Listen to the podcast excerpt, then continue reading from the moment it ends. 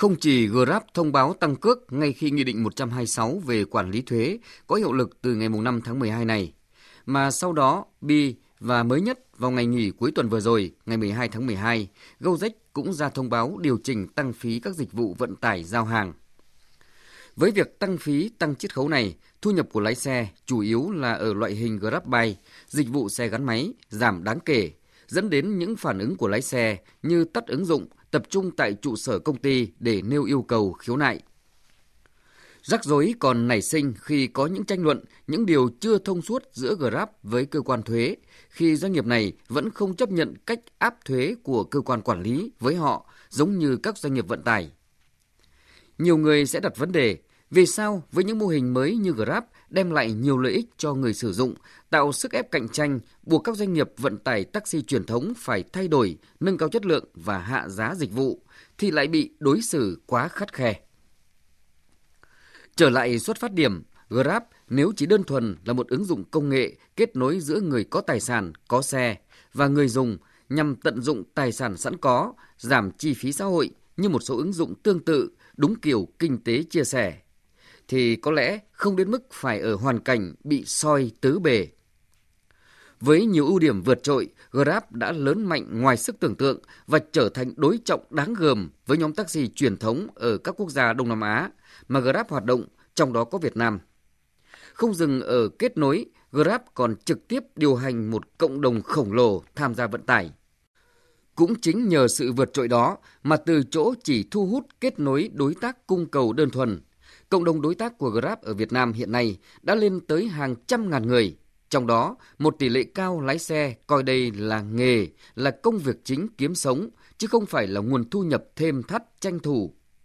rất nhiều người đã vay vốn đầu tư phương tiện để trở thành đối tác của Grab.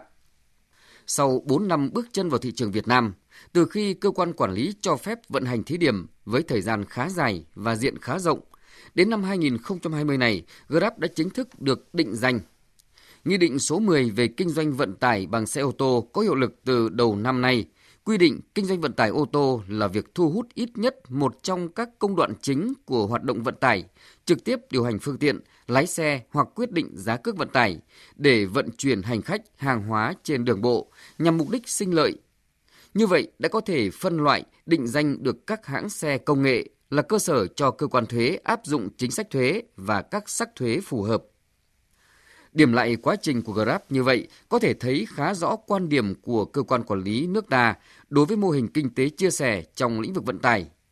Nhìn rộng trong xã hội, trên thế giới, xu hướng phát triển kinh tế chia sẻ ngày càng mạnh ở mọi lĩnh vực đời sống. Làm sao để phát triển định hướng các dự án khởi nghiệp sáng tạo mang lại nhiều giá trị cho xã hội, cụ thể là tối ưu hóa các nguồn lực và hạn chế những hệ lụy do cạnh tranh không lành mạnh với các lĩnh vực truyền thống hoặc phát sinh những vấn đề trong quan hệ lao động, an toàn thông tin, ảnh hưởng quyền lợi người tiêu dùng cũng như những vấn đề với các công ty đa quốc gia liên quan đến thuế, thương mại xuyên biên giới, vân vân. Việt Nam không nằm ngoài xu hướng đó. Đã gần một năm rưỡi kể từ khi Thủ tướng Chính phủ ký quyết định 999, quyết định có con số rất dễ nhớ về đề án thúc đẩy mô hình kinh tế chia sẻ. Rất nhiều công việc cần hoàn thành trong năm nay và năm 2021 với các địa chỉ được đặt hàng cụ thể ở từng bộ ngành nhằm tạo khung chính sách, hệ sinh thái để thúc đẩy khởi nghiệp sáng tạo, thúc đẩy kinh tế chia sẻ phát triển. Từ câu chuyện Grab với những bài học thành công cũng như những hệ lụy đang phải giải quyết từ lỗ hổng chính sách, đòi hỏi những cơ chế thử nghiệm sandbox trong từng lĩnh vực cần được thúc đẩy nhanh hơn, theo sát thực tiễn để định hướng thúc đẩy kinh tế chia sẻ với tiềm năng rất lớn ở nước ta.